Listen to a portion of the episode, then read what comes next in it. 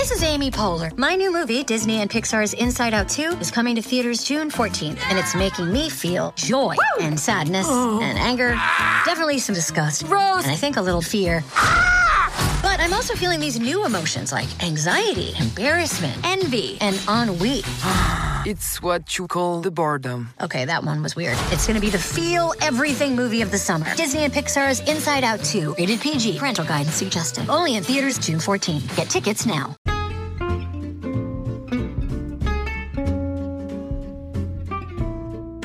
Hello, and welcome to It's a Fandom Thing. I'm your host, Erin Marlowe, and each week I'm joined by a panel of guests to discuss all things fandom and pop culture, primarily from a female perspective. You'll find everything from fanfic to cosplay to Schitt's Creek to Supernatural and everything in between. So put on your favorite piece of fandom merch, set aside that fanfic that you're writing about your OTP, and sit back and enjoy this week's episode.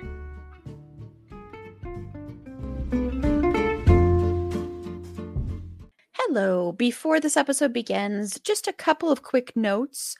First off, I was having internet issues when we recorded this episode, so I apologize in advance if it ever seems like I leave, come back in kind of thing. It was a whole ordeal, but I still think this is a great episode, but I just wanted to apologize in advance for that if the audio seems a little bit off for this one.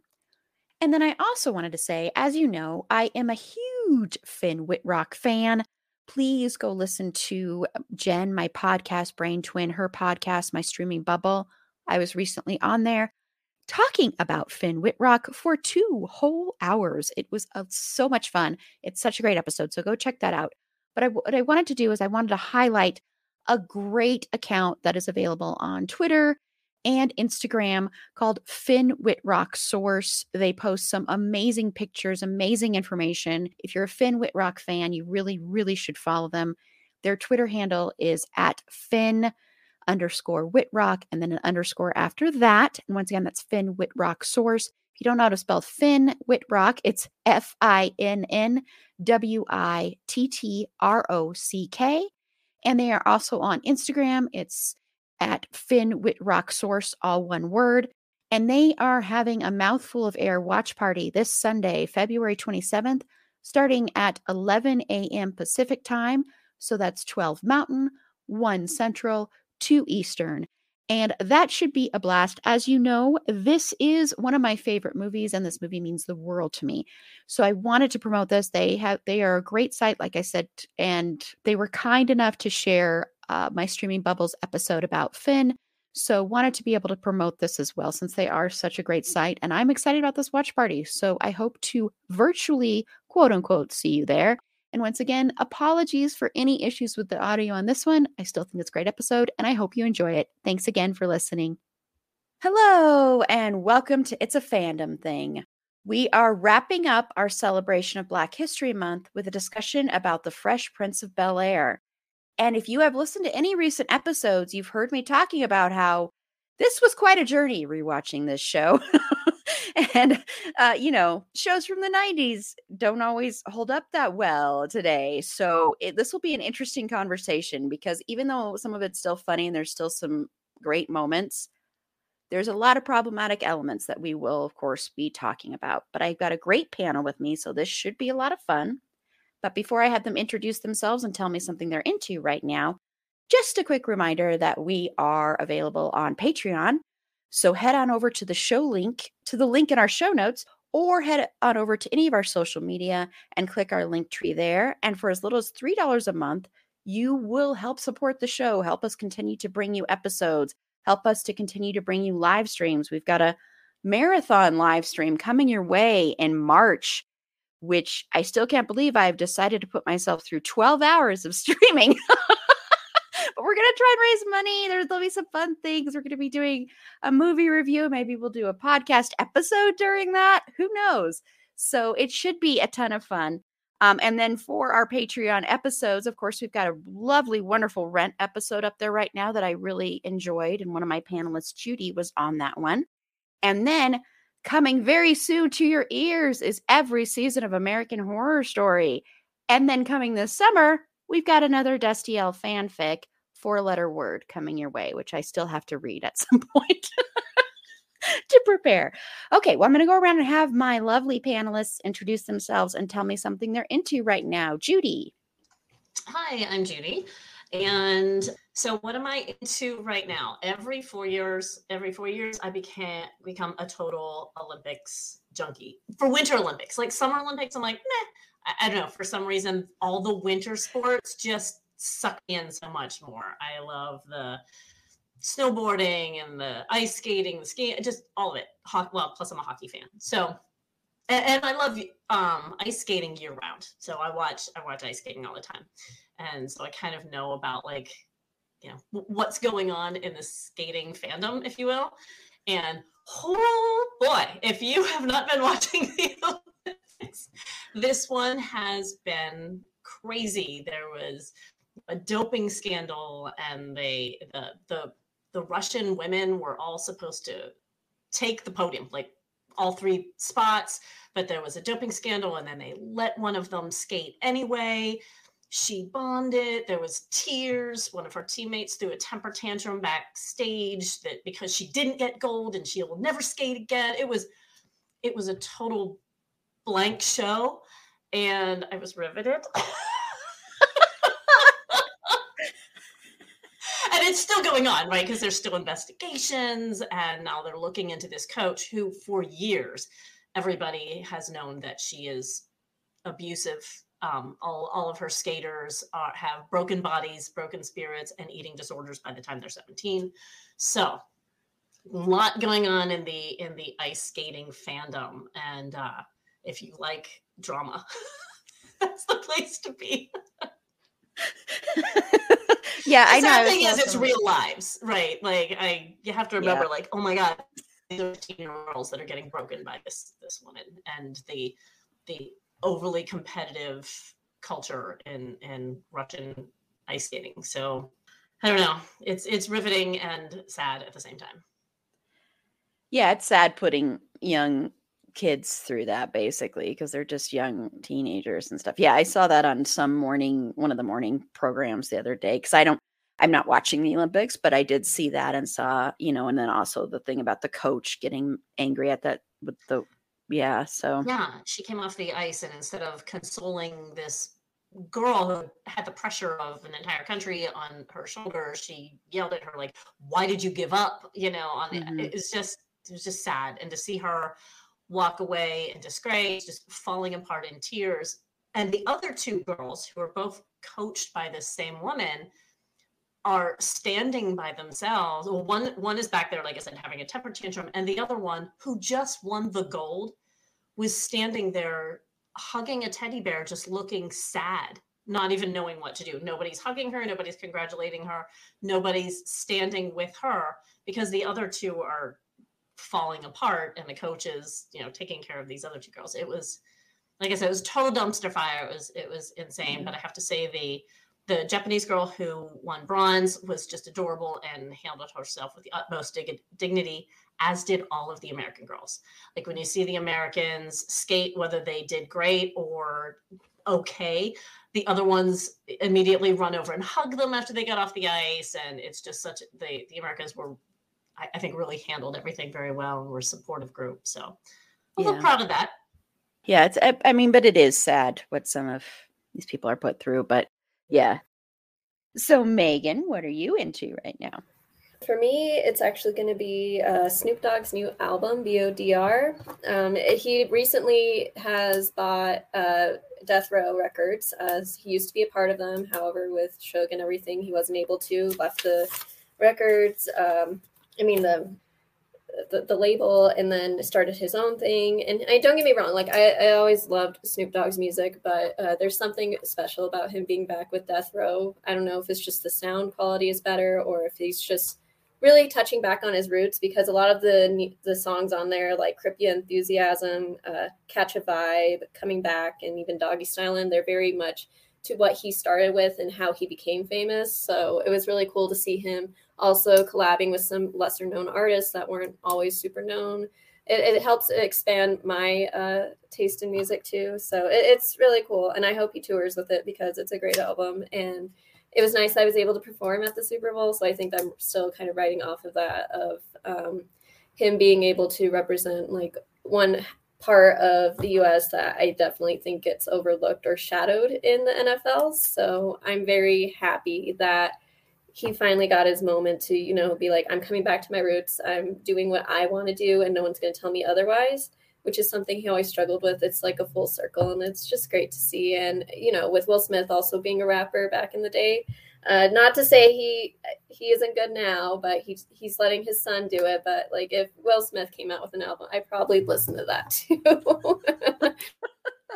what I'm into is there's this wonderful, amazing film called Mass M A S S that you can rent for as little as two ninety nine on Prime. And if you want to watch a masterclass in acting, watch this film. The four le- the four lead performances are incredible, just absolutely outstanding. It is absolutely criminal to me that none of these people got any Oscar love, barely gotten any awards recognition, period.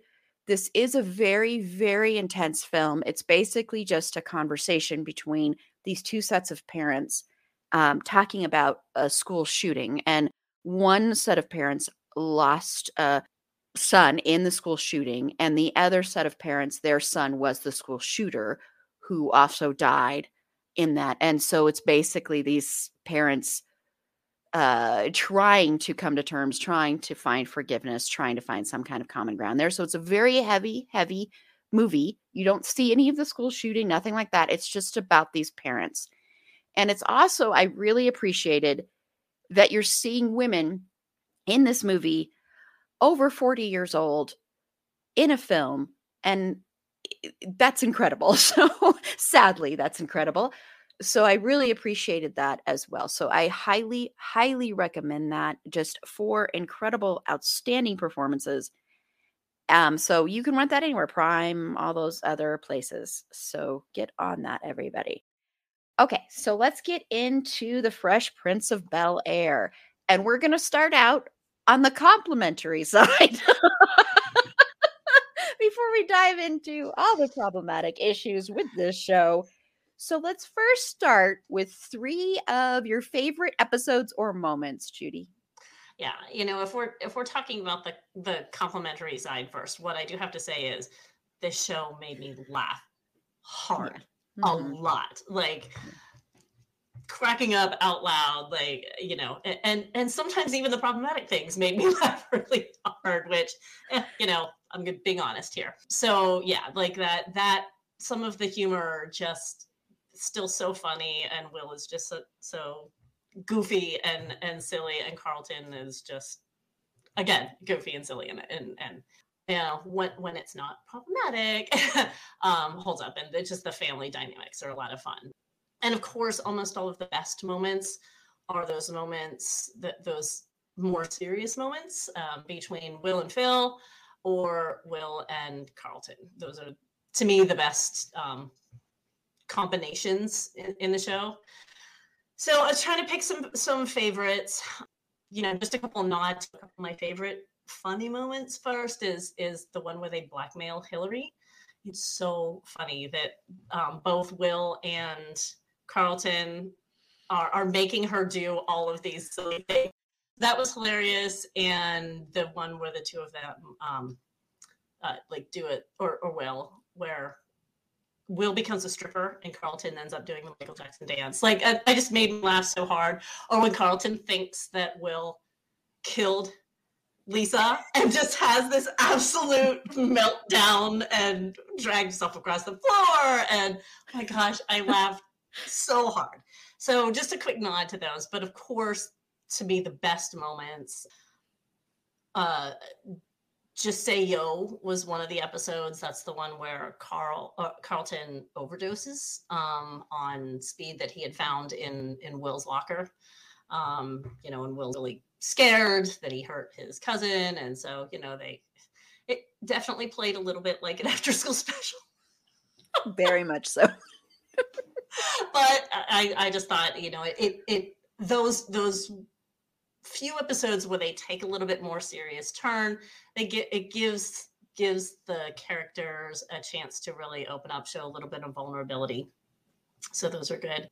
The one where Vivian uh, or tries to go back and be again. Oh, I just love that. I, I love that she's 40 years old and she decides to take a take a ballet class at that that age to prove to herself that she can still do it and it's hard as hell and she'd uh, learn you know she takes lessons on the side from like some famous dancer or something because these young girls are, are making fun of her in the class. So she goes in and she shows them up which is absolutely amazing. And then i mean she she doesn't stick with it but just the fact that she showed that at 40 you can still you can still do things and still chase your dreams was pretty amazing. I wish that they had done a little more with that storyline because like at that point she kind of she quit her job and i think she quit her like we we never really hear much about her mm-hmm. job after that like is she still a professor? Is like what what's she doing? I think they kind of that was like the last such a big moment for her. And then after that i don't know I, I, I we lose a little bit of that like amazing badass aunt viv. And we'll talk about her more later because I have I have stuff to say. yeah, I'm sure we all have stuff to, especially you know, with of course the recasting and all yeah, of that yeah. jazz. Yeah. Um, and then of course I think at just one of everybody's favorite uh, moments is the the episode where Will's father comes back and leaves him again and he breaks down. It's it's so beautiful and sad and certainly some of the best acting that we saw out of out of Will Smith and vulnerability because very we didn't get a lot of really great moment that stands up and and I don't know it's been played gazillions of times on YouTube. Everybody knows that moment for a good reason. Mm-hmm. Yeah, yeah. And Megan.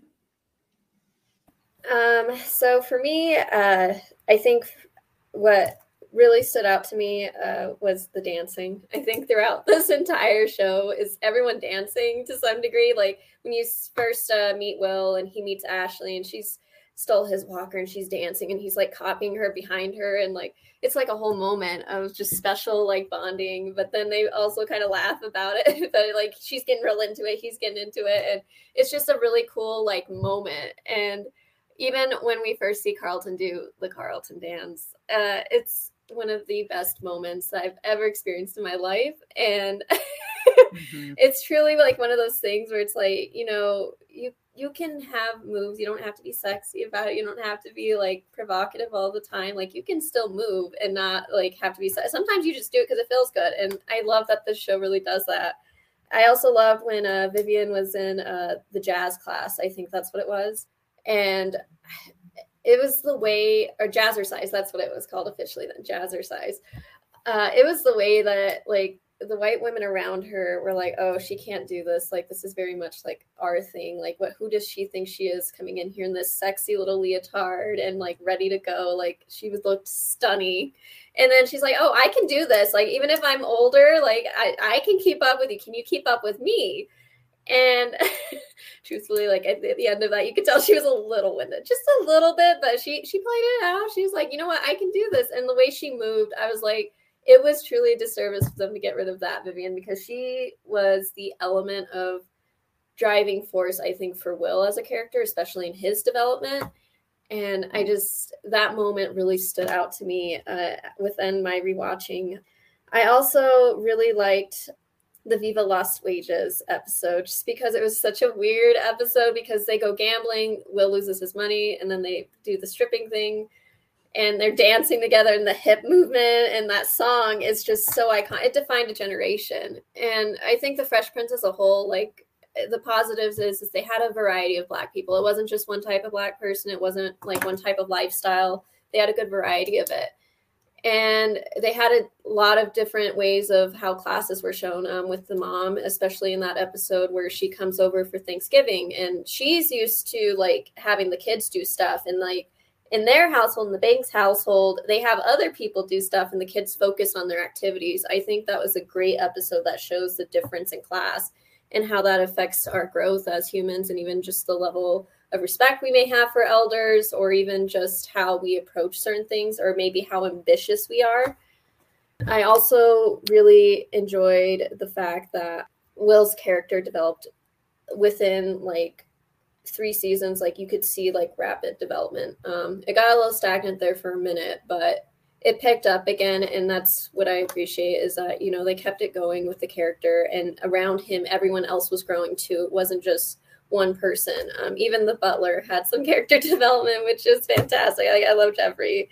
And even jazz. Jazz is constantly getting kicked out of the house but i will never and i will stand by this forever. If the man really wants to he will do it. Like he will find a way.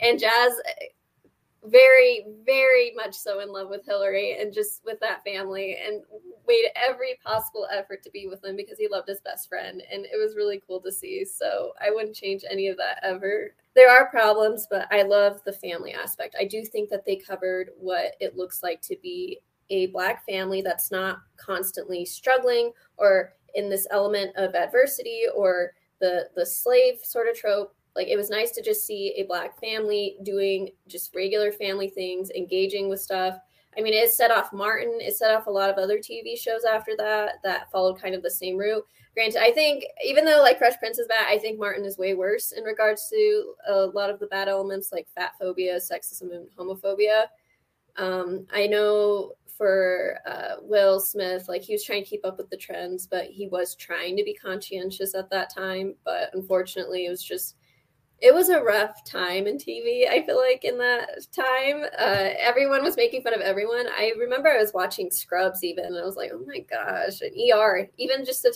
TV show ER, it's like we were a different species back then. I feel, and we did not respect people. I'm glad we're moving past that, and I'm excited to see where the new Bel Air show goes. you know, maybe it can make us happy, like that. It, 90s weren't that long ago so look how far we've come. I mean, we have ways to go. I love that. It kind of does show show that we we are making progress. We're seeing our mistakes and and we are trying to do better.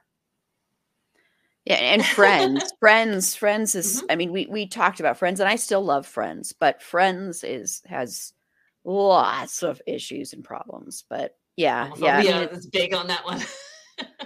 Yeah, and I mean, yeah, among other and fat phobia too, with the whole fat Monica. Oh yeah, Monica. Crap. Mm-hmm. So yeah, yeah, definitely. Yeah, I I second a lot of what has been said, and and the Carlton dance, of course, is iconic. One of the best gifs out there is anything with that dance, honestly, and and and it's done so well. Yeah, Judy's doing it right now, and so is Megan. I mean, it's perfect. And having it, uh, you know, one last time in the finale, in the series finale, was also, I think, you kind of had to have that. It was kind of essential. And yeah, the the will and the speed episode. I just wanted to comment on that really quickly because it is funny. I think every show back then had one episode that had to cover drugs where someone started doing them. And nine times out of 10, it was something like this. It wasn't necessarily like shooting up heroin or something so after school special. yes, yes, very much in the, you know, just say no kind of era of thinking on television.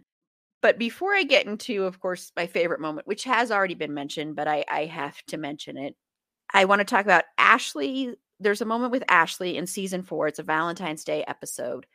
And one of my biggest issues rewatching this is the way Ashley is treated because, ooh, watching, uh, you know, both um, both Will and then Philip very much wanting, and Carlton too does this, wanting to control her sexuality and wanting con- to control her, period.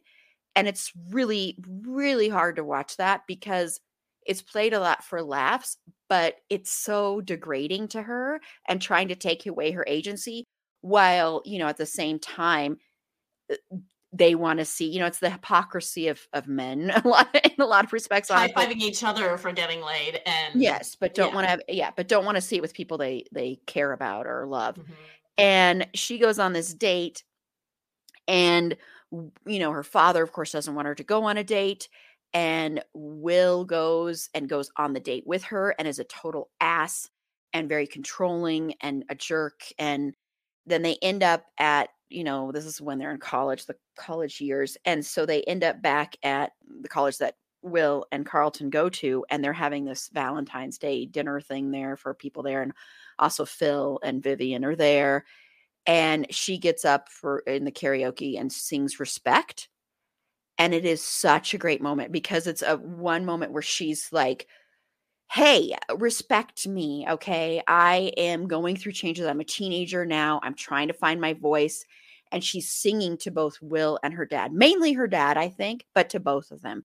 And watching their faces during that and listening to her sing and how powerful it was. I just think that was such a great moment for her because I don't think she gets as many great moments as some of the other characters do. And so that one really, really stuck out to me. And I just really appreciated that they let her do that since that was such a big issue throughout the show. What I think is interesting watching this show, and we're going to talk about Will Smith in a minute, is, you know, comedy is very difficult to do. And people don't give comedians enough credit and don't think it's that hard. And I think for Will Smith, he got a lot of crap because not only the comedy part, but also the fact that he was a rapper going into acting. And you watch him grow throughout this show and you watch the vulnerability seep into his comedy as well throughout the show not just in the moment with his dad but even in like the the series finale you see what you see a running theme with will i with the character is he kind of i think feels like an outsider in this family and even though he tries to play it off and be the jokester, he has these moments where you can see his fear of being left behind. And I, I, I, mean, it's also residuals, of course, from his father abandoning him. But I think it's also the fact that his father abandoned him, then he got in trouble, then he gets shipped off by from his, you know, his mom ships him off to this rich area that he doesn't know how to fit in, to this family that already has their own little ways of interacting with each other and how does he fit in here? So you see that throughout the show. So i'm just kind of as an overall those little moments where you see that break and you see that fragility come through where he's like what if they leave me too? What if they don't want me here either? And where do i go from there? And you know it's just very interesting to watch that especially in the series finale and you see how he feels like everybody's moving on mm-hmm. And has a life and he has nothing I think that's the way he felt in that. And he felt like this family that had become his family, his surrogate, you know, mom and dad and sister and brother are going to leave him. Eh, he does it so well. Will Smith does that really well. I think in general, the whole character uses comedy to cover his own insecurities and pain and struggles and all that. Yeah. Definitely. Sounds, it's a little deep for, for Spencer but really, I think that, that that's what all that comedy is. You know, it's such a facade um, mm-hmm. to keep everybody at bay and and to when when it does break down, you get those vulnerable moments. But I think a mm-hmm. lot of mm-hmm. it is is just a protection. Yeah, yeah, definitely, definitely. Um, and I'm just going to point to two other things. Sorry, sorry, I'm kind of going over here, but I just thought it was important to just briefly mention in season one when um, when they get arrested, when Carlton and Will get arrested, because for Carlton, that was a total wake up call for him because he was not used to. And I'm not saying that he didn't. I mean, because of course he's a black man, he knows he's a black man living in America, but he had not experienced that racism from the police before but what's interesting about that is watching, you know, the way Carlton, it's kind of shatters a little portion of his heart, I think, and his world. And it's a very, very, very sad. It's a funny, there's funny, humorous moments in that episode. But in the end, it's very heartbreaking for Carlton and of course for Carlton's dad. So it's just it's I I think that's a really good one as well. And then of course the dad episode this episode, the whole episode is so good because Will Smith is incredible in this episode, what he does. Because, you know, speaking as someone who has been abandoned by a dad, you know, a couple of times in her, in her life, there is that feeling of, you know, you want them back in your life, but you don't, but you're not going to show them your vulnerability. And the whole last five minutes or so of that episode are incredible because you watch Will, who is so hopeful that he's going to have this relationship with his father finally, and he's going to go on this trip. And then his father, once again, is abandoning him. And you see Will just be like, oh, that's okay. That's okay. That's okay. And he puts on that facade of, you're not going to hurt me. And he builds that wall up. And when he calls his dad by his first name, whew, that's when you know he's like, eh, that's his way of flipping his dad off, basically, is no, uh uh I know what you're doing. And I'm not going to call you dad because you're not being my dad. You're not being a father. And then, of course, the whole moment there, which a lot of that was kind of improvised too. Just, I don't know if everybody knows that, but a lot of that was. And the hug was because he was getting so emotional in that scene and it was kind of a natural thing to do and not just even in the characters but the way he says that you know i'm going to be a better father that i'm going to do this better this better than him and then just when he says why doesn't he want me? because that's the underlying theme whenever you are abandoned by a parent is that's the i mean that's the question that you're always constantly asking yourself is what is it about me that makes them want to leave me? No matter what the logical thing is that's still what you're always going to think. And the way he does that and delivers that line is so beautiful and amazing and brilliant. And it's just a perfect, perfect scene. So, you know, I think a part of that episode that almost uh, gets overshadowed because the end is just so poignant. But I think even the beginning and the middle, like in the beginning when he first realized, oh my God, that's my father mm-hmm. sitting there. What am I going to do? Right. So he's, he's, you know, you see the cracks in that episode. And then when they're at the carnival together. Oh, yes. Uh, that's another uh, just subtle, great acting. Uh, uh, you know, when he sits down on the on the thing, oh, you, you, you don't owe me nothing. Yeah, we're good. We're good. You don't owe me any kind of apology. We're all good. We're all good. I don't care why you left. I'm I'm fine. You know, just so covering all that pain and fear mm-hmm. and anxiety and it's just i think that moment is so good and gets gets overshadowed by how big the end of the episode is but it's another one that's that's worth a rewatch for sure. Yeah definitely. Yeah it's it's one of it's i think it's probably the best episode in the whole series honestly. too. i wish they had had done a few like had realized oh my gosh we really have something here and stuck with that, those kind of storylines. I mean you could still keep parts but maybe show the characters in in more vulnerable, more growth situations. I think. I think they tried to do that where um I'm not sure if it was Uncle Phil or Will that got shot, but I know that they tried yeah. in the later seasons to do more of that. However, there were some issues on the actor end. I don't know if you guys watched the reunion, but um, yeah, yeah, mm-hmm. yeah. I think that's what prevented a lot of it, and I think that's why we are even getting this new show now, which I'm very curious since Will Smith is once again putting it together. about it too. Yeah, I don't have Peacock, but I'm very curious to see what they do with it. Yeah, yeah, yeah. I, I haven't watched it yet, but I've I've heard good things. I've heard it's very different than this one, so yeah, I'm very curious about that.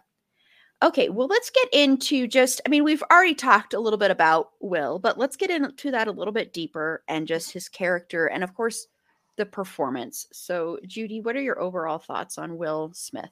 Yeah, I mean, obviously, when the show started, he was an amateur. you know, he was rough. It was, it was definitely over the top acting, you know, when, when the show started. And, he wasn't the only one like the whole cast was I don't know. It, it, it, was all over the top. It was it was whatever the comedy version of a melodrama is. You know what I mean? Like I I don't know if there's a word for that, but they were all like just delivering their lines like this is a joke, this is a joke, this is a joke, rather than smooth conversational. I, I don't even know how to explain that any better than that, but it just felt like punchline after punchline after punchline without any um, gen, uh, genuine authentic, authenticity to it. Mm-hmm. So all of them were a little rough that season. Um, I think in in later seasons, as they toned that back, they were much more relatable and uh, it, it, felt less contrived. Again, I will say that it still made me laugh hard. Like all of the seasons made me laugh a lot um, but it just it gave it a little bit more authenticity I think there was also inconsistency with his character. Um, you know, he'd grow a little, take a step back, grow a little, and humans do that. But I don't know. It seemed like there were times when they make a big deal out of him learning and growing in some way, and then the next episode they forgot that that happened. And I know we're going to get into fat shaming, but here's a perfect opportunity to talk about this. There was an episode with Queen Latifah, who is a goddess. I just love her to death. but in it, she dates uh, Will, sort of dates him. She, he he really likes her. Like they have this great friendship, but she's she's on the heavy side. She's gorgeous, but on the heavy side. And he's embarrassed to be seen with her, embarrassed for anybody to think that they're dating. And then he ends up going to the school dance with some sexy lamp. And she shows up at the um at the dance looking fantastic with a date and he can't understand for the life of him how this that girl got a date. And i don't know it's eh, the whole episode is about him learning that your what the scale says does not determine your your value. And then the very ep- next episode and everyone for the next five years he goes on to just relentlessly dog Uncle Phil about his weight. So it's kind of like, ah, you know, this would have been a perfect opportunity for him to learn and grow and to keep that growth going. And for maybe some of the women that he dated to not be just sexy lamps. So yeah, I, I, I think yeah, they left a little bit on the on the field, like that they could have really given him more growth in some ways because he would they would have these episodes where he would grow and then just take a step back.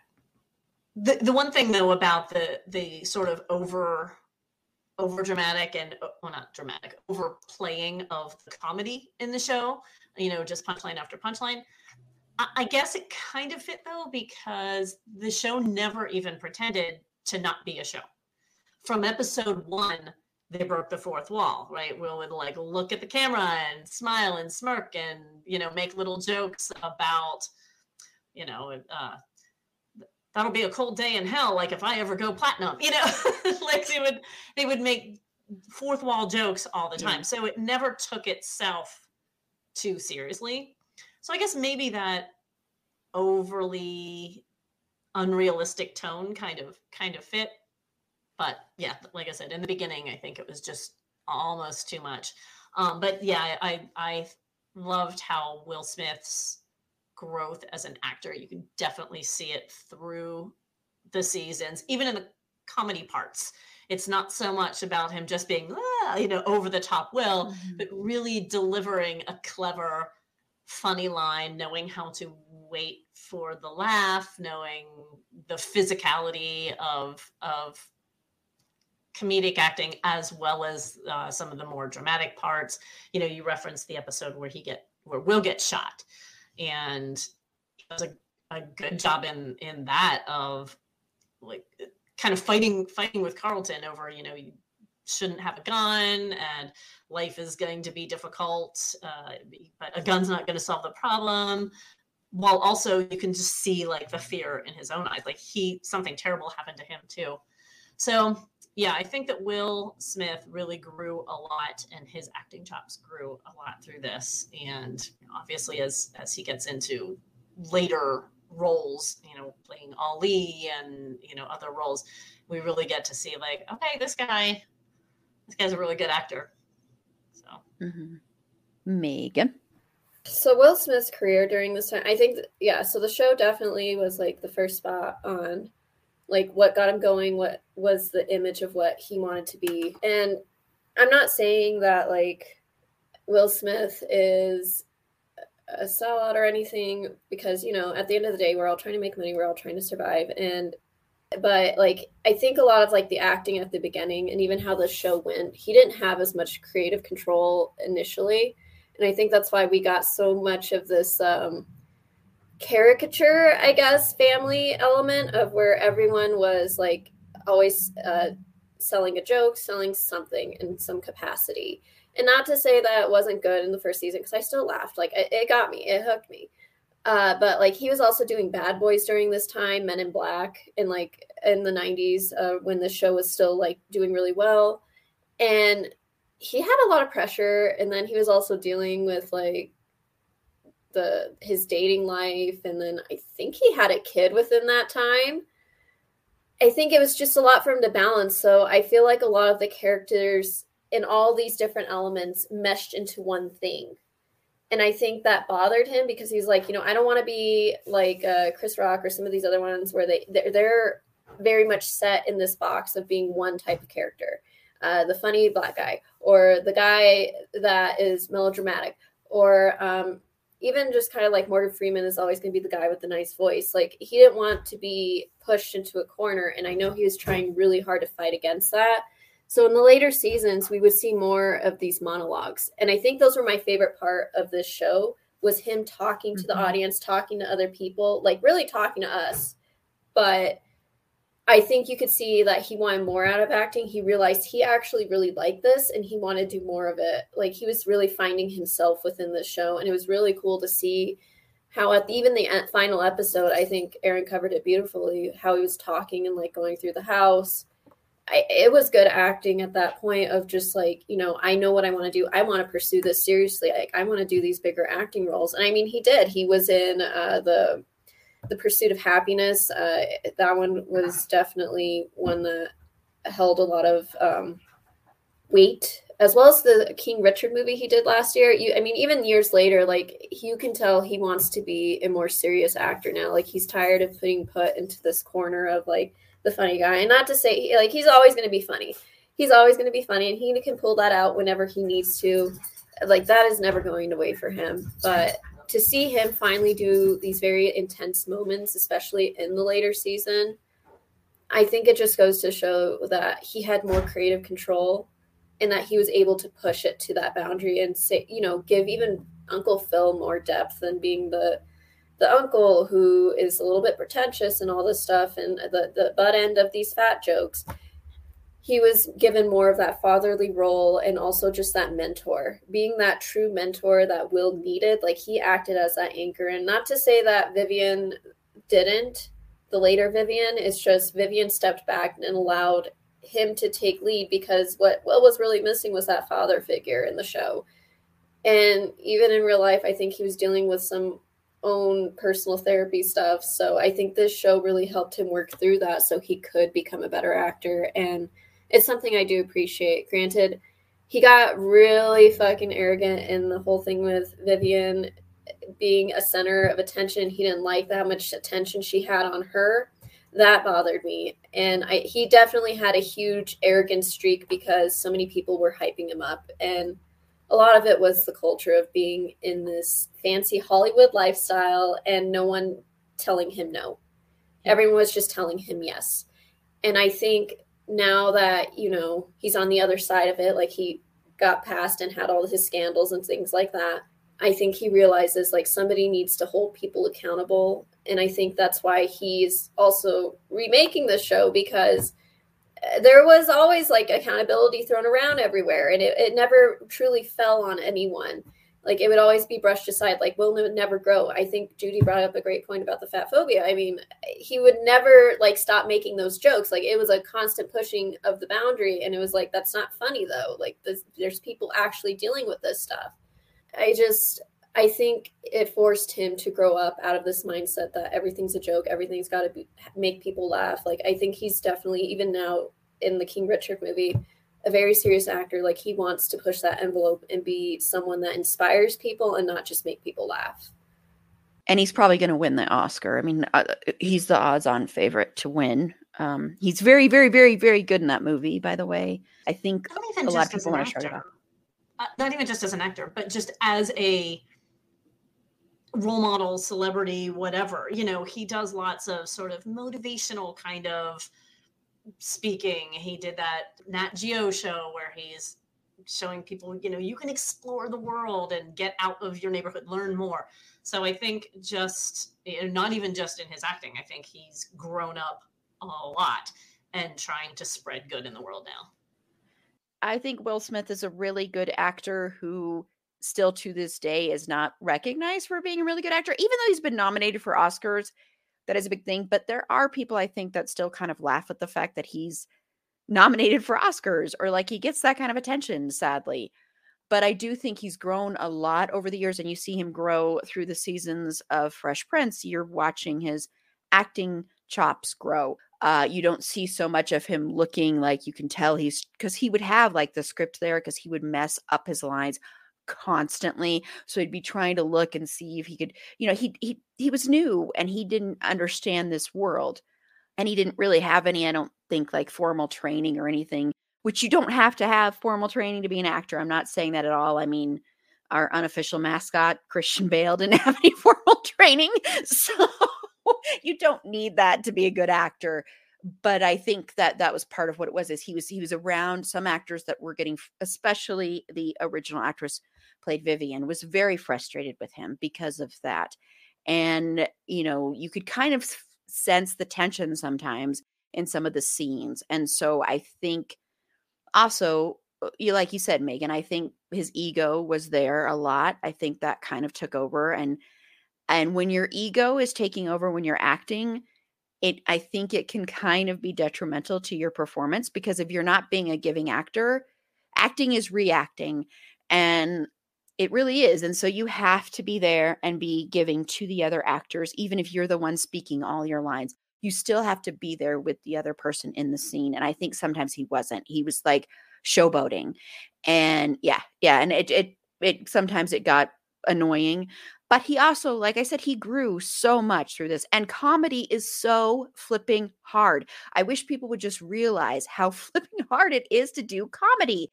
That's why so many comedic actors are so good at dramatic work because comedy, in my opinion, is 10 times harder than doing dramatic work because you have to. The biggest thing with comedy is you have to not try to make people laugh. Because if you try to make people laugh, you will fail a lot of the time. So that's a hard thing to do to not sit there and try and be like, okay, I'm going to try and make you laugh, try and make you laugh. It has to be natural. And, you know, so, and I think he's really good at that. And I think he's gotten better at that. And I think that's why he's such a good dramatic actor. I think he's a fantastic actor. I think he's fan. I think one of my favorite performances of his is in I Am Legend because so much of that movie is just him. And of course, the dog, uh, who every time I bring that up, I want to just bawl my eyes out. but he's so good in that movie. He's just fantastic. And I think he's great in King Richard. I think the time, the movie actually, I think that he took on younger when he was doing Fresh Prince of Bel Air that he did in order to try and break out of the mold that people had put him in was Six Degrees of Separation because that was a totally different part for him. Plus, he was playing a gay man. I know, uh, um, I have heard, not sure how true it is, that he was actually kind of uncomfortable with that aspect at times and didn't want to necessarily have any kind of gratuitous sex scenes or anything like that with another man. Um, but he's really good in that movie. I don't know if you've seen that movie, but he's fantastic in that movie. And I think that was the one that he was really like, I've got to break out of this mold of I only do funny things and I only play myself because I think that's a lot of what people thought. And I think that was the one that really broke him out of that and had other people in Hollywood take notice. But yeah, I I think he's great to watch. I do wish his character had grown more because yes, you like you said, Judy, you are going to take some steps forward and the steps back. That's the way we are as human beings.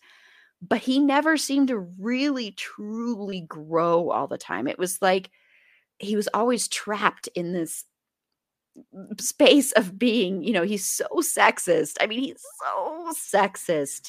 I mean, even with Lisa and the whole when in the bowling alley and that guy is hitting on her and he punches Will and knocks Will out and then she, you know, defends him and beats the guy up and it's like for him that's like the most emasculating thing in the world and so then he tries to set up this whole thing where he will take down this guy where and then it was actually a robber.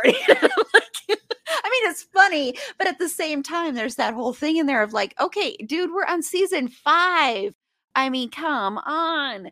And I mean, granted, he grew a little bit, but he's still in that relationship with Lisa. He still had so many moments there where he was just like, nope, I'm the man and I'm going to be in charge. and I'm going to control you. And it was oh, I was so I liked Lisa for the most part, but it was just like, uh, I don't know. So that was frustrating. So that was the most frustrating part with his character is even though I think the performance grew and there were some very beautiful touching moments later on, I just think sometimes the character was stagnant. And, I, and but I think that's true of all of the characters in this show, frankly. I don't think it's just Will, but you know. This episode is brought to you by Snapple. Welcome to the Snapple Market Auditory Experience. Close your eyes. Imagine you're walking into your neighborhood store. You make your way to the back and reach for your favorite Snapple flavor. You can't wait. You take a sip. Whoa, that's a lot of flavor. Hmm, what flavor are you holding? Now open your eyes and check out Snapple.com to find ridiculously flavorful Snapple near you. Okay, so let's get to the Banks family. And we're going to include Geoffrey in this because I didn't put that on the outline. Like, why didn't I just write Geoffrey? Because you have to talk about Geoffrey. You cannot talk about this show without talking about that. So, just overall, Judy, what are your thoughts on the Banks family and Geoffrey? And do you have a favorite? All right, well, we'll start off with Phil since he's sort of the anchor of the show. And that's not a fat joke. like, as soon as it came out of my mouth, I'm like, oh no. yeah, I mean, he's probably the most important, right? He he is the the gravity, the gravitas of of the show. He brought like the depth and the heart to to the show, and that father figure that Phil uh, that Will needed, and uh, whether he liked it or not. I think there was a lot of inconsistency in his character, though, which, like, in those early seasons with OG Aunt Viv I think she and the two of them were so good together and had so much chemistry and played off each other so perfectly. Like she sanded down his rough edges, but also stood up to him in this badass way. Like they were just so perfect together. And I think as the original actress, Janet, as she struggled through season three and then was replaced in season four, his character also changed about like in season three i felt like he was just miserable like he was just always stomping around and yelling and just angry and um you know god hopefully that wasn't in reaction to his wife being pregnant. I don't know. It was just it was just a weird uncle phil. He still had wonderful moments right where he was this great role model and protective of the boys and everything of all of his kids. I think he needed that Aunt Vivian to to smooth those rough edges, and, without her, I think the character um, struggled.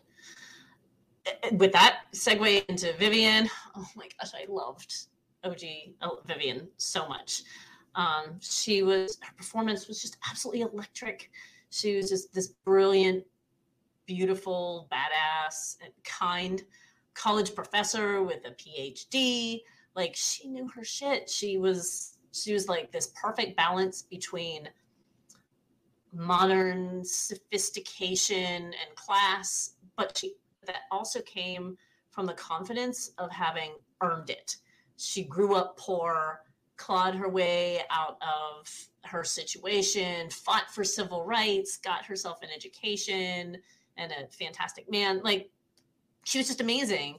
And so she had that poise to support all that backstory and i just i just loved her. She was one of the few women on the show that didn't fall into the sexy lamp trope and i know i've said that phrase a couple times so if anybody listening to this doesn't know what that means if a character can be replaced by a sexy lamp and there's no difference in how everybody reacts to that character and how that character drives the show it's terrible writing right? Like women should not yep. be able to re- be replaced by a silent, sexy lamp.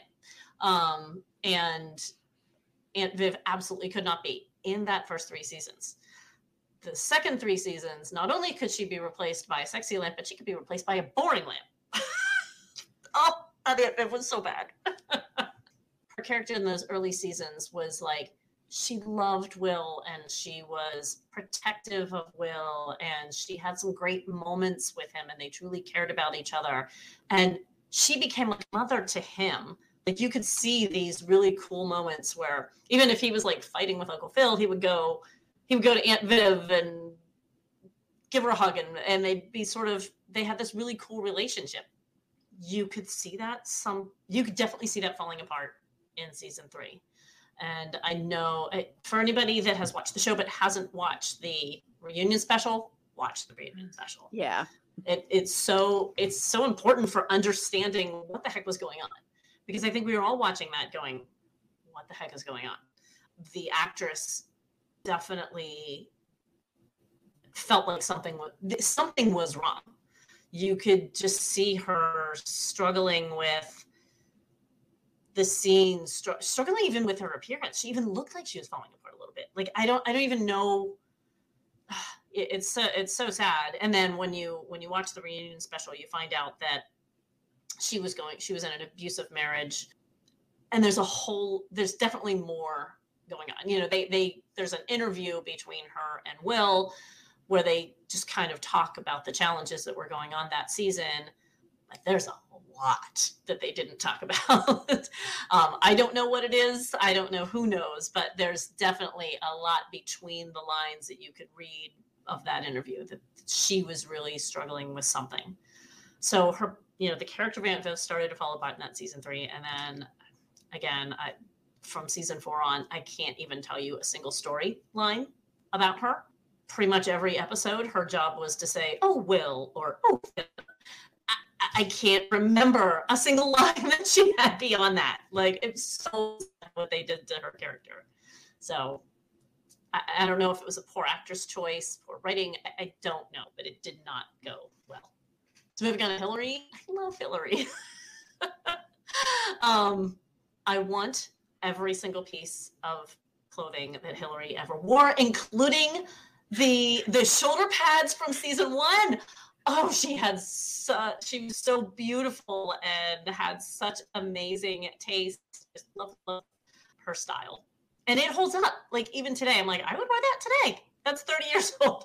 I would love it. Is she absolutely superficial and self-centered? Yes. Do i love her anyway? Yes um, her little giggle it made me smile and made me happy every time she did it. That I can't I can't repeat it, but that little you know that little I don't even know, but I just loved it to death. Yeah, she's vapid and shallow and ditzy, but she grew. Like she actually experienced some some character growth. Some sure she's still a little bit vapid and ditzy at the end, yes, but she found herself a career and she really cared about everybody. She cared about herself, but she honestly cared about her family members and would step up to help them when needed. So I love I love the character of Hilary. Carlton? I mean, Carlton was so much fun. Season 1 though, he was almost it was almost painful to watch. He was just too much of a caricature. Like just so over the top that there wasn't there wasn't enough depth for the audience to grab onto and relate to and really care about because he was just so oh shucks you know he was just so silly. As the seasons went on uh, they toned it down and they gave him vulnerability and great storylines and especially his interaction with will. Once the two of them became friends and once they moved in together and started you know getting in trouble together um, i think that really that really saved that character and that became one of the best relationships on the show. So I loved him. Ashley, just kind of adorable, right? She we we watched her grow up on the show. She was 11 or 12 or something when the show started. Mm-hmm. So we we watched her turn into a, a young lady. I, they didn't give her ton of great stories, but you know, sometimes with an 11, 12, 13 year old, it can be hard to do. I don't think she was a great actor in the beginning. She she definitely got better but you know she she was she was a little rough in those early years. And then Geoffrey you know that the the last the last family member. I don't know. I, uh, Geoffrey, Geoffrey's a weird one right? Um your like, deep sigh there was pretty it, Geoffrey's a weird character and they had such a weird relationship with him. Like they were mean to him and he was mean to them and like what is going on here it was like this mutually abusive relationship i don't know i mean i i like sometimes I like Geoffrey. I love that he was freaky outside of his job. that Me was too. that always made me laugh. Um, but I I don't know. I, there was like I said, I, I'm not. I'll be interested to see what you guys have to say about Geoffrey because I just I just thought the weirdest thing he related to the family. Like I said, they were kind of not nice to him, and and he was No. kind of not nice to them. They were fighting over money and uh, the whole master thing.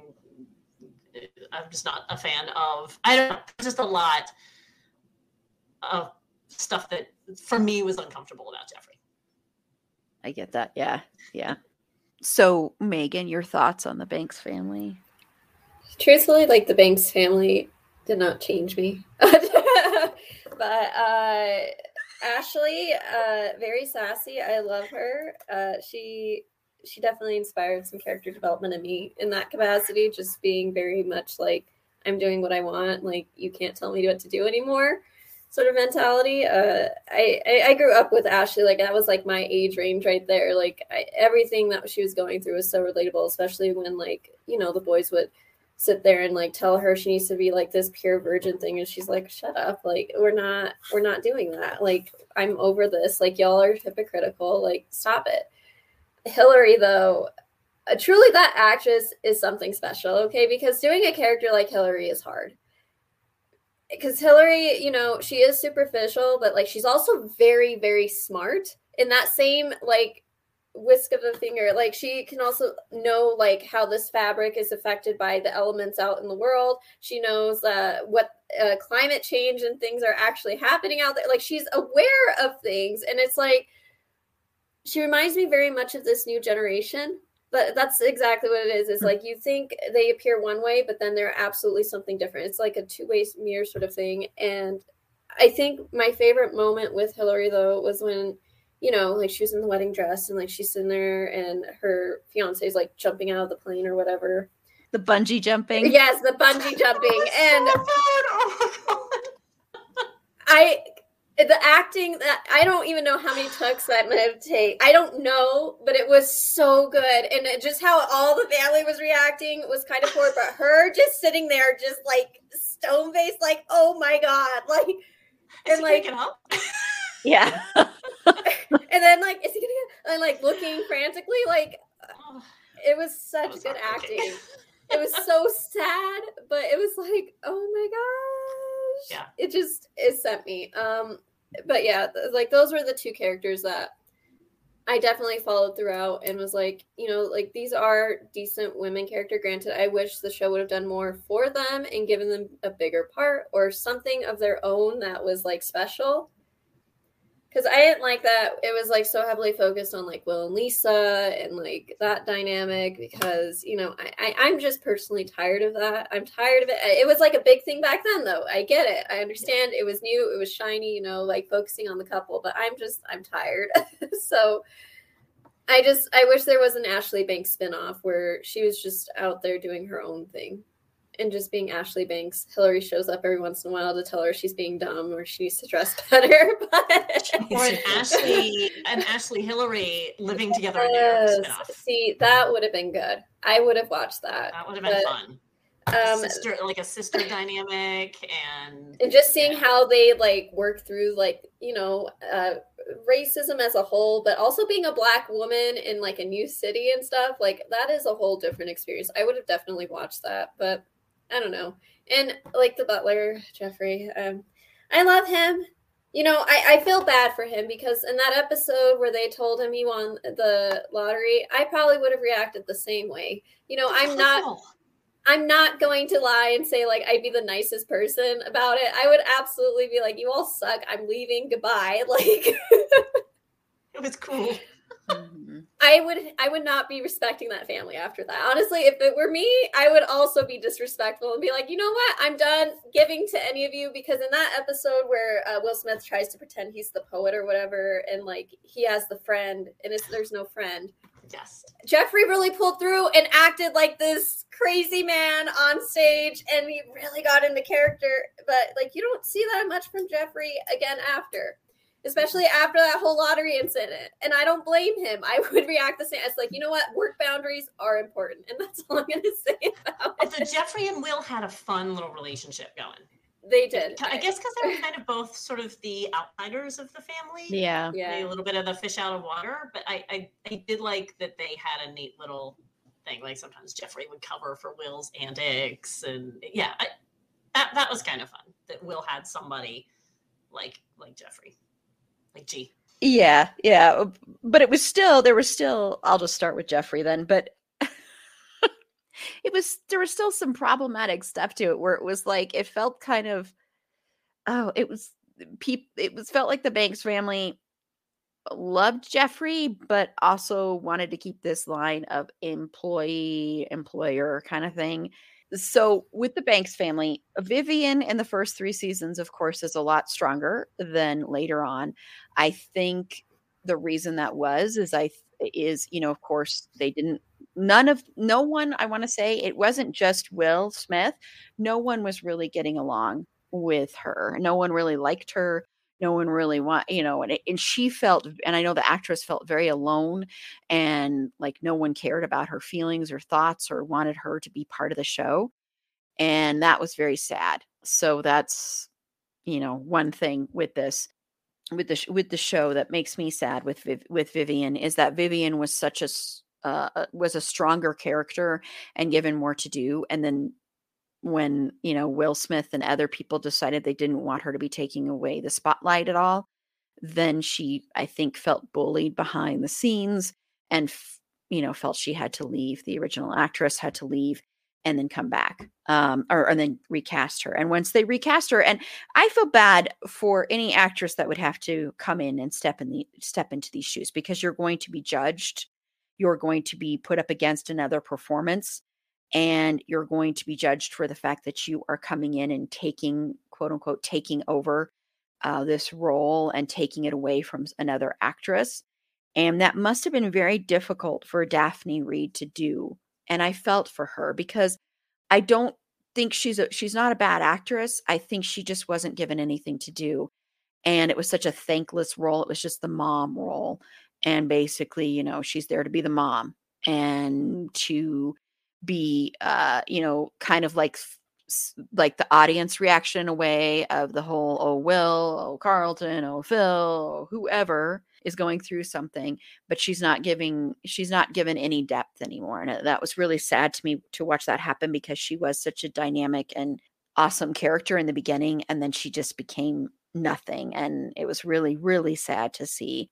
Phil you know uncle phil it's like it's funny because I, I i love him but then there were times when i was so frustrated with him especially when it came to the way he treated his daughters really aggravated me. I mean the episode where um, hilary is going to be in playboy because as a sexy one of the sexy weather girls and they go to the playboy mansion and you know phil is just like outraged because he wants to control his daughter's body and that kind of stuff just gets so old after a while and really hard to watch and deal with and i know that was a big thing back then and they did that all the time but it still was not fun and um, they still do it to this day and it was very much that whole little you know this is my baby girl and even though she's a grown woman and she's an adult who can make her own choices uh it just eh, he didn't want her to have any agency or any choices. He wanted to control her body and to want to control her body on top of everything is gross and then when she when it ends up that the spread in playboy they have like the clouds and all that stuff you know placed so that you're not seeing full nudity because um you know it was like Hugh Hefner, excuse me, was like, okay, well, I'll, I'll listen to this, Father, and I'll place this for you. I'm doing this for you. It just was irritating because I'm like, it still felt like her agency was taken and it was just to give him, like, to feel comfortable with this. And then the very next thing you see is then Will and him switch the page and then it's a fully naked woman and they're like, woo. And it's just like, there's no like calling out of how hypocritical that was and also how they still were not giving Hilary any agency over her own body and what she wanted to do. So that was oh so frustrating to me about Uncle Phil. I do also want to say that uh, James Avery, just a fun little personal story. One time when I was in um, Pasadena, and uh, James Avery, who of course plays Uncle Phil, and I was like waiting. This was the first time I've ever been to a cheesecake factory, and this was like in the 90s. And waiting outside, and he came walking by with his two little pugs.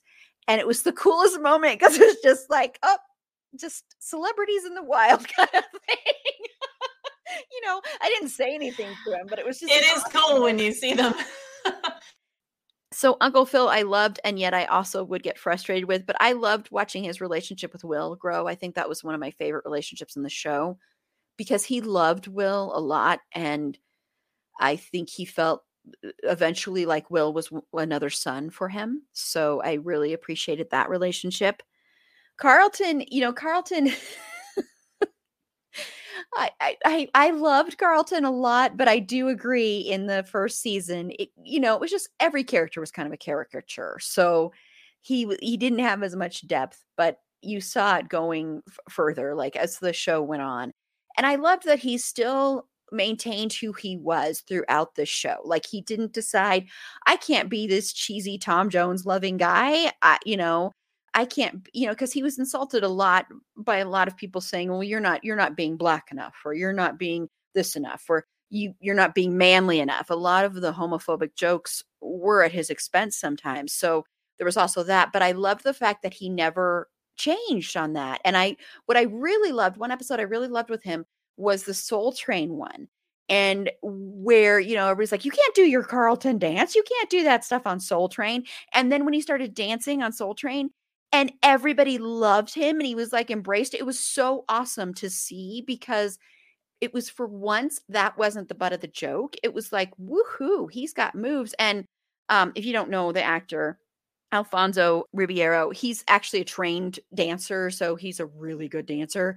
And you could tell that. I don't think anyone could have done the carlton dance that he came up with himself the actor if he hadn't been a classically trained dancer, honestly. I mean, maybe he could, but I don't know. And of course, the stripping, like everyone's mentioned, the stripping episode. So he'd have those moments where the stuff that was used to poke fun at Carlton with would also be used as something to highlight how good, what a good person he was, or how cool he was, or stuff like that. I liked that. And I liked that sometimes, sometimes, not always, he would be the person who would be more respectful of women than Will. So there would be kind of this counterpoint there. There were times when that was not true, of course, a lot of times, but there would be those instances where it would be like, no, I'm going to, sh- I show more respect for women than you do.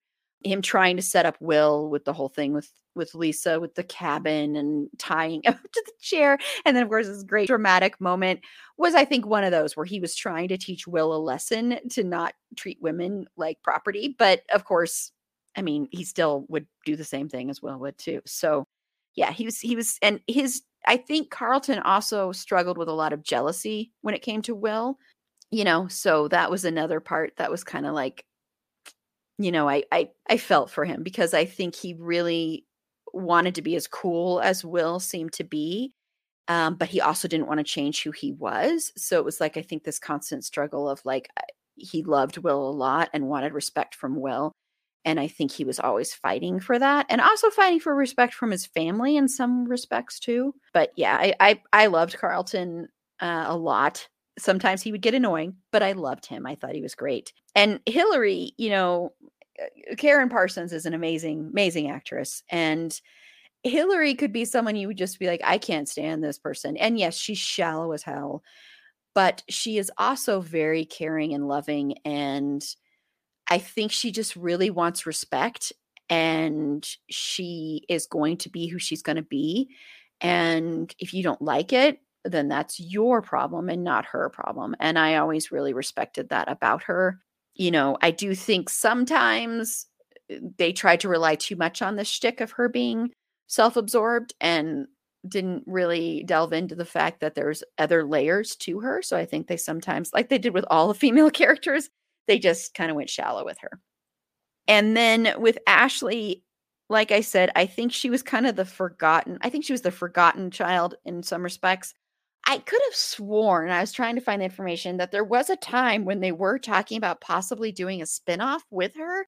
When you mentioned, when both Megan and Judy mentioned that, but I could be totally wrong. But I thought I remembered that. I wonder if that was around the time that they were trying to make her like a famous singer. Yeah. You know what I mean? I could see them trying to make that a spinoff. Yeah, because she has an amazing voice, and she was a mu- you know she did have a little bit of a singing career there for a Mhm. while, and yeah, but I, I thought that had happened, but it could be something that I just kind of made up in my head. But yeah, I mean, overall, I love the Banks family issues and all. I really do love them. I think they are a very close knit family that really love each other. And I think Phil and Vivian's big thing was they didn't want their children to struggle the way that they had struggled. And they didn't want their children to be punished and blamed for the fact that they were not going to have to struggle financially or struggle in certain ways that maybe other that they had to when they were growing up and i think that that was a big mantra with them is you know even though sometimes the children could come off as very spoiled i think they also didn't want to they never felt like no we're not going to apologize for the fact that we are successful and we want our children to be successful because why wouldn't you want that? And you know and education was very important to them of course too. And also even though their kids were quote unquote spoiled they also wanted their children to be self-reliant and to find their own way and find their own voices and you know even though they would joke sometimes about hilary and joke of course about carlton they did respect the fact that carlton and hilary were their own people i don't think that respect always transferred to Ashley, but I think that was because she was the younger one. Well, I mean, of course, then they had a child. we haven't mentioned the other, you know, that magical thing that happens on sitcoms where come a certain season, they're like, we got to have a child come in. Let's not talk about things that jump the shark. yeah, I think that's very much what it is. And every sitcom back trope. then, every yeah, every sitcom loved to do this with the cute and it ruined them all. It ruined them all from Scooby Doo on up. Scrappy Doo was the worst.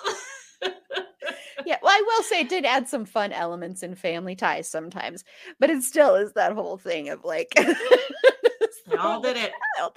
It's, so, Yep. it's like okay, every, every every sitcom back then did this. I I mean really, but I but overall I love them.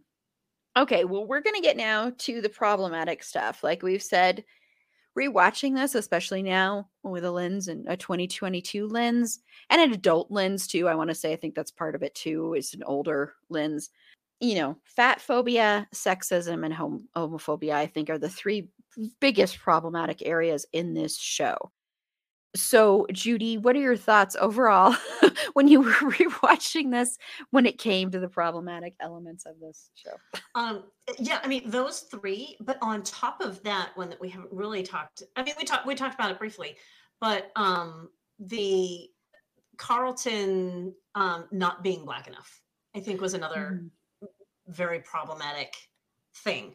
And yeah, like you said, sometimes his his parents and his family, you know, accepted that, but you know, for for six seasons, he was made fun of by his cousin for not being black enough and what what what does it mean to to to be black? And it doesn't it can mean a lot of things you know it, it doesn't have to be any one thing. And i think that it was it was problematic to set this bar um, of what it means to be black and that carlton wasn't wasn't good enough at that. And i think that's really um, frustrating and that carlton as a character was brave and honorable for st- staying true to who he was, um, even after taking years of abuse from his cousin about that.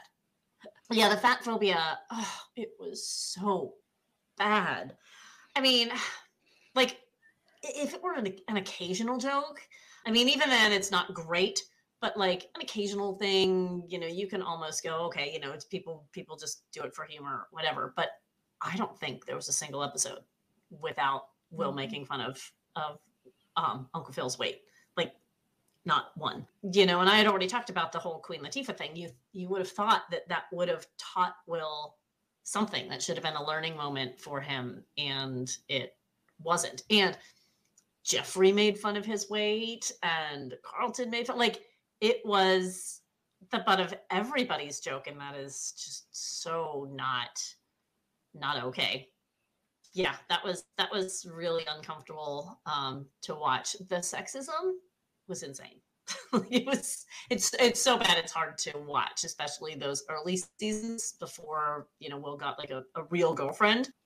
Almost every female on the show was useless. They were you know just walking around in sexy clothes done up to the nines. I'm sorry but that's not what a 17 year old in high school you know they're not what wearing tight leather skirts and bustiers and with the, the hair and the makeup and everything. That's not what they look like. And even if they do, they don't want chased by you and catcalled by you. So yeah, that was just so much. It was just so obnoxious. Um, and and like you said, even even Carlton played into that too. So both both of them just did that gross objectifying of almost every woman on the show and they had the, the women were just so like every woman that they went on dates with yeah. were just so useless. Oh, yeah, until Lisa. I mean, Lisa, you know, they gave her some some personality, but for for five seasons, you know, we we watched a parade of of useless girls, and that was that was a shame. And then the homophobia. Honestly, I don't think that was quite as out there and out and bad um, as the fat phobia and the sexism. Yes, there were some homophobic jokes. I mean, very, very typical of the time. Mostly the, ooh, somebody might think I'm gay, or ooh, somebody, you know, somebody may, a gay man might find me attractive. I don't remember too many times where they were just. There's there's shows where, that were worse about it, like actually calling each other, you know, gay or f words or anything like that. So uh, that I didn't find quite as standout and bad. Um, but the yeah, the fat phobia and the sexism was um it was pretty bad and pretty pretty uncomfortable. Um, and I was saying to Erin before we uh, before we started this podcast, I remember last year at this time I went back and I rewatched Living Single, which was around this same time, and it holds up. Like the the yes, they of course make politically incorrect jokes at each other all the time, but it's it's so good natured and it's in so much fun and they're all laughing together and they're laughing with each other and not at each other and it's not too dig and too hurt. And I think this I, I don't know. Um this this was another one of those 90 shows because lots of them did it that just were pretty obnoxious with it. Yeah. So Megan, your thoughts? I think you and Judy have done a great job covering it. The only other thing that I could think of mentioning is I think even the dynamic between uh, Phil and Vivian throughout the show. Uh, yeah, there was the, you know, typical like marriage arguments and stuff. It was just the fact that even in the beginning when Vivian was trying to do her own thing and do her own sort of stuff, Philip was very much like what are you doing? What very controlling in that aspect and um, that did bother me and i do think that it carries an influence on the whole family. So i mean it starts at the source ultimately and i think that's how they wrote the character unfortunately so it's part of the problem. And even how um, you know like hilary is the princess. Like she's the one that he gives money to lavishes and not that he doesn't love ashley but he holds her to a different standard than hilary and that also bothered me just because like Hilary is someone like he expects less out of when ideally he should continue to expect the same out of both of them because they're both amazing humans and they both deserve that. They both deserve attention. They both deserve this unconditional love rather than this, oh, well, Ashley, you have to go to college and do X, Y, and Z, blah, blah. And then Hilary, I'll just marry someone rich. I think that was the underlying tone throughout the show was for Hilary to just marry someone and just be married off and that bothered me just because it didn't really talk about like her growing as a woman or even just figuring out what she liked even if it was going into something like fashion design or i don't know starting an activism group like she's always being a part of. I feel like she would have done really well as a leader in something and they really did a disservice of just kind of snubbing both ashley and hilary of like just these supplementary characters. Um, it was definitely a, a man show uh, it was more about them and no one else. I do have to go though, since I have work here shortly. But okay. I love you guys and thank you for putting this together. and thank you, audience, because I enjoy this. This is always the fun, most fun I have uh, talking about shows I love. And I hope you guys rewatch it and share with us what your thoughts are because that would be really cool. well, thank you, Megan, and thank you for being on so many episodes this month. It's been fun. So yeah. thank you. All right. Have a good rest of your day. Bye. Bye. Uh, well, I'll, I'll, go first to the, the fat phobia, of course, which is, like you said, Judy, I think that is the most egregious one. It's horrible. It's just absolutely horrible. It's like never improves. It's and you know, I I often wondered what the actor himself felt like when he would be you know ridiculed like that constantly. I mean, you know, he sadly has passed away, so we I don't know, but I really wondered that like was there ever a part of him that was like okay this is really you know i'm taking it in because one thing that's not talked about a lot i think in in hollywood is we talk a lot about body shaming with women but there is body shaming with men too. I mean, there is still that thing of like wanting to be a certain, you know, size and shape and built and muscular and I mean, Will's constantly short shaming Carlton too. That too. Yeah, that too. There's I mean, so there is you know, body shaming is not just for women in Hollywood. So it does happen with men, but it doesn't get talked about as much. And so I do wonder that sometimes if there was ever a part of him, because that had to be hard for you. I know you're acting and you're doing a character and you you might be able to leave that behind, but 6 years of that has to be a lot to take. And you know, it was and like you said it was every single episode and it wasn't just one character that did it. It was every other character on here had at least one time, if not 20,000 times, when they were shaming him or some character for their body type and it was so frustrating to watch. It's just and that still happens today. This is not something that is necessarily improved that much i don't think but it, it, it's it's so blatant in this that it, they it might as well be like another character honestly. It's so it's it was just really hard to watch that. And the sexism once again i mean i've talked a lot about how every guy in here felt like they had a say in a woman's body and her life and control of her and you do what I want to say. And, and there were so many strong women in this show. That's what's so interesting is there were strong characters within the family. But at the same time, they were only allowed to get a certain amount of strength. And then it was like, next episode, no, we've got to show sexy lamps. and we've got to show that we're better than them, you know, which is so frustrating. And yeah, most of the f- women that uh, Carlton or Will would date or even jazz would date were very superficial and very poorly written most of them and it was just really sad to see eh, you know sadly that was that's pretty typical honestly even today sometimes women are not you know they're written as you know this is your job is your role is to be the wife your role is to be the mom your role is to be the sister blah blah blah. But you don't get any other kind of dimension outside of that. And so that was really frustrating to watch especially in the rewatch because so many of these women were such interesting characters but the show didn't want us to get to know them as much as we got to know the male characters. And with the homophobia i think it's pretty blatant in this show, honestly. There are all the way up to the series finale. There's a moment in the series finale. Will is looking for an apartment. He's looking for a place to live.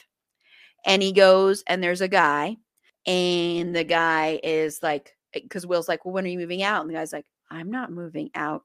Very suggestive, like. And to me, the reason that's homophobic is it's saying that a gay man is definitely going to want to try and seduce will and then of course he's you know that that's all gay men are about and that a gay man would never respect the fact that will is a straight man and it's gross and it's icky and that was really gross to me there's another it scene reinforces that predatory gay stereotype it does yeah and they did that a lot in this show the predatory thing and the whole mm-hmm. thing of like gay men don't have any kind of they don't respect the fact that someone is straight or not. I uh-huh. mean, and that was constant throughout this. There was a, I mean, ah, there was a scene also with Carlton when when when Will set the kitchen on fire, and Carlton had overheard him say the kitchen's on fire when he called him, and Carlton's trying to get back there, and he and he's oh. hitchhiking, oh. and he gets picked up by a trucker, and the trucker is making you know suggestive comments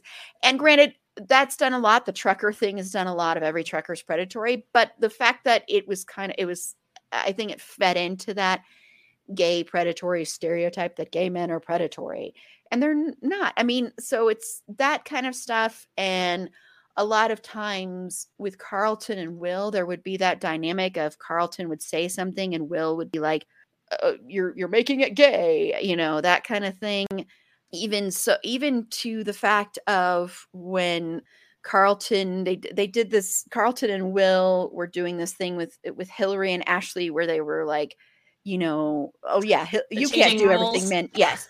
And then yes. they sewed that dress and then Carlton went where's the dress?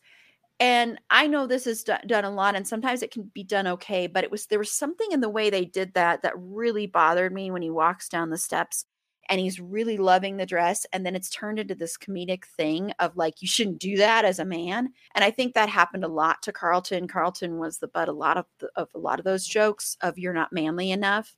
Yeah so that was what really bothered me about it with the homophobia was there was always this fear of you know if i do anything that is considered not manly quote unquote manly i am gay. And you know there was a lot of that um you know, gay panic back then. And you saw a lot. I mean, we talked about it on Friends. Friends is like the biggest, Friends is much bigger offender about this than mm. this show for sure.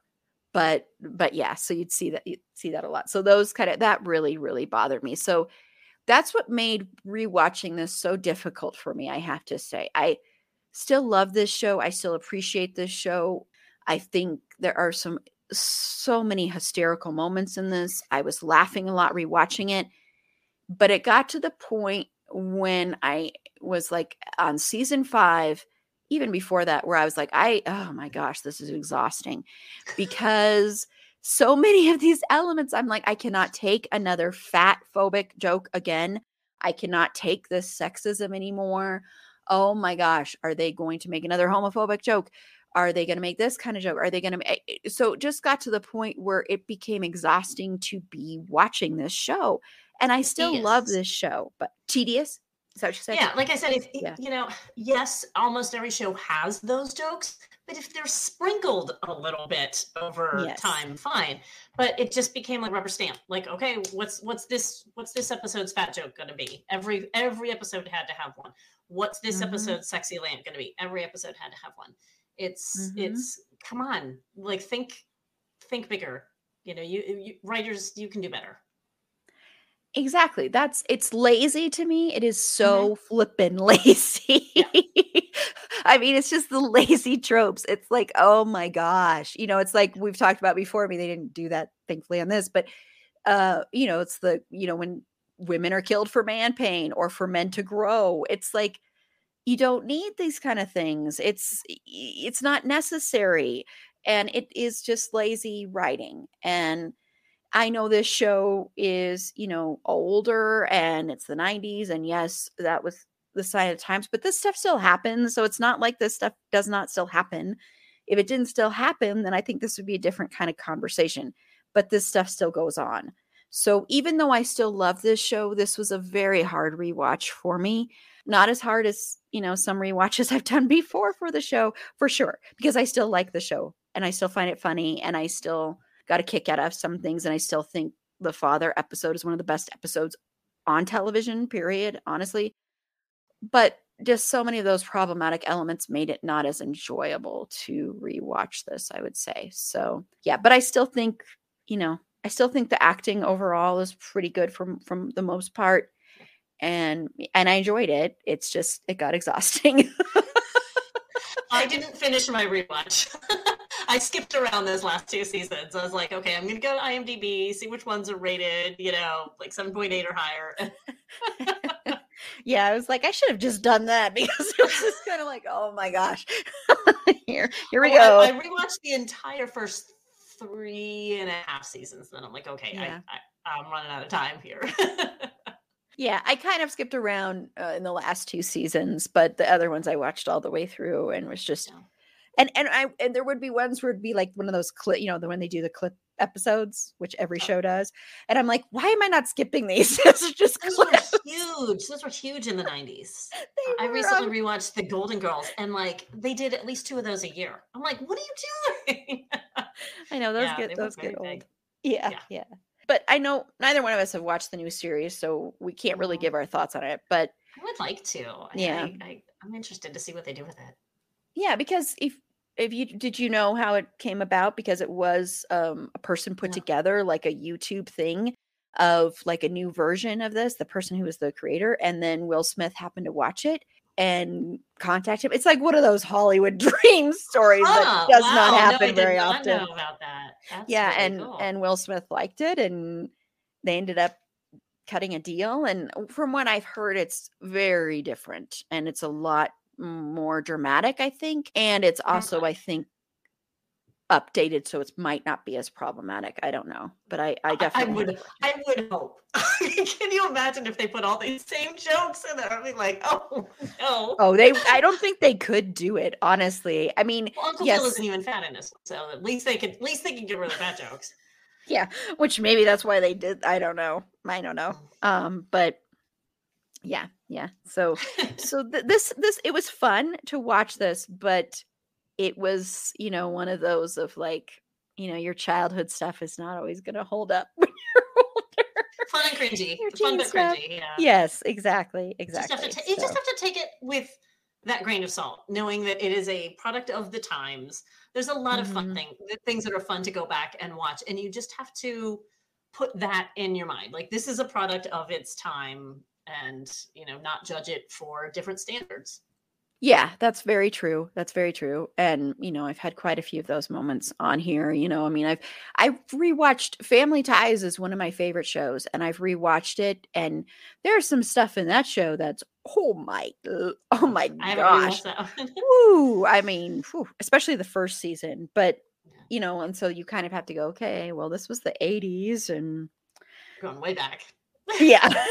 so sometime we're going to talk about that show, but Uh, As I was watching this, you know what I kept comparing in my mind the way that this family treated Geoffrey compared to the Brady Bunch with Alice. And I was like, I was Oh, like, yeah, can you believe that Alice, that the Brady Bunch did it better? that's kind of surprising. yeah, like they did a better job of treating their housekeeper well, and the housekeeper treated them well, and like they were like a member of the family. Whereas Geoffrey would, I don't know, it, like I like I said before, it's a weird dynamic with Geoffrey. it is, it is. And I've heard that's different too in the new one. Yeah. So, well, thank you so much, Judy. This has been a lot of fun. fun. Yeah. So, thank you so much for being on. So, if you want to tell everybody where they can find you, Sure. I am on Tumblr at Angels Watching Over and Instagram at Ballroom Blitzgeek. Awesome. Thank you so much. And this is Erin.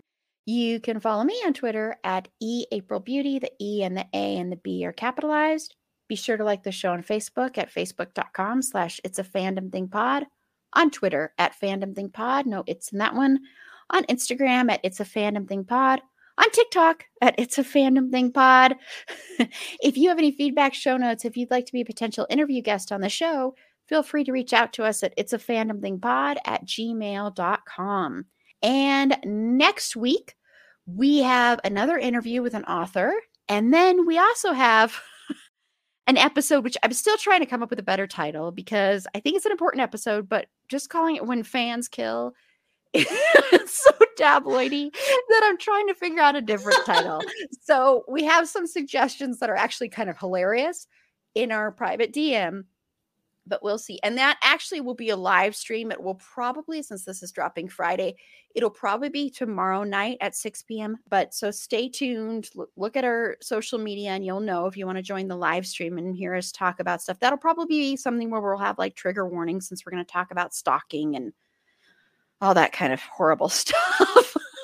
so, but I think it's an important conversation because we've talked about toxic sides of fandom, but this is kind of going when you step over that line and become a stalker and think you own celebrities, which you don't. So it'll be it'll be a fun one. So I'm looking forward to that. So until next time, remember it's a fandom thing.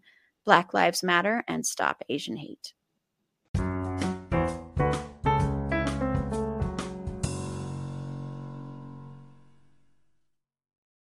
Lucky Land slots, you can get lucky just about anywhere. Dearly beloved, we are gathered here today to. Has anyone seen the bride and groom?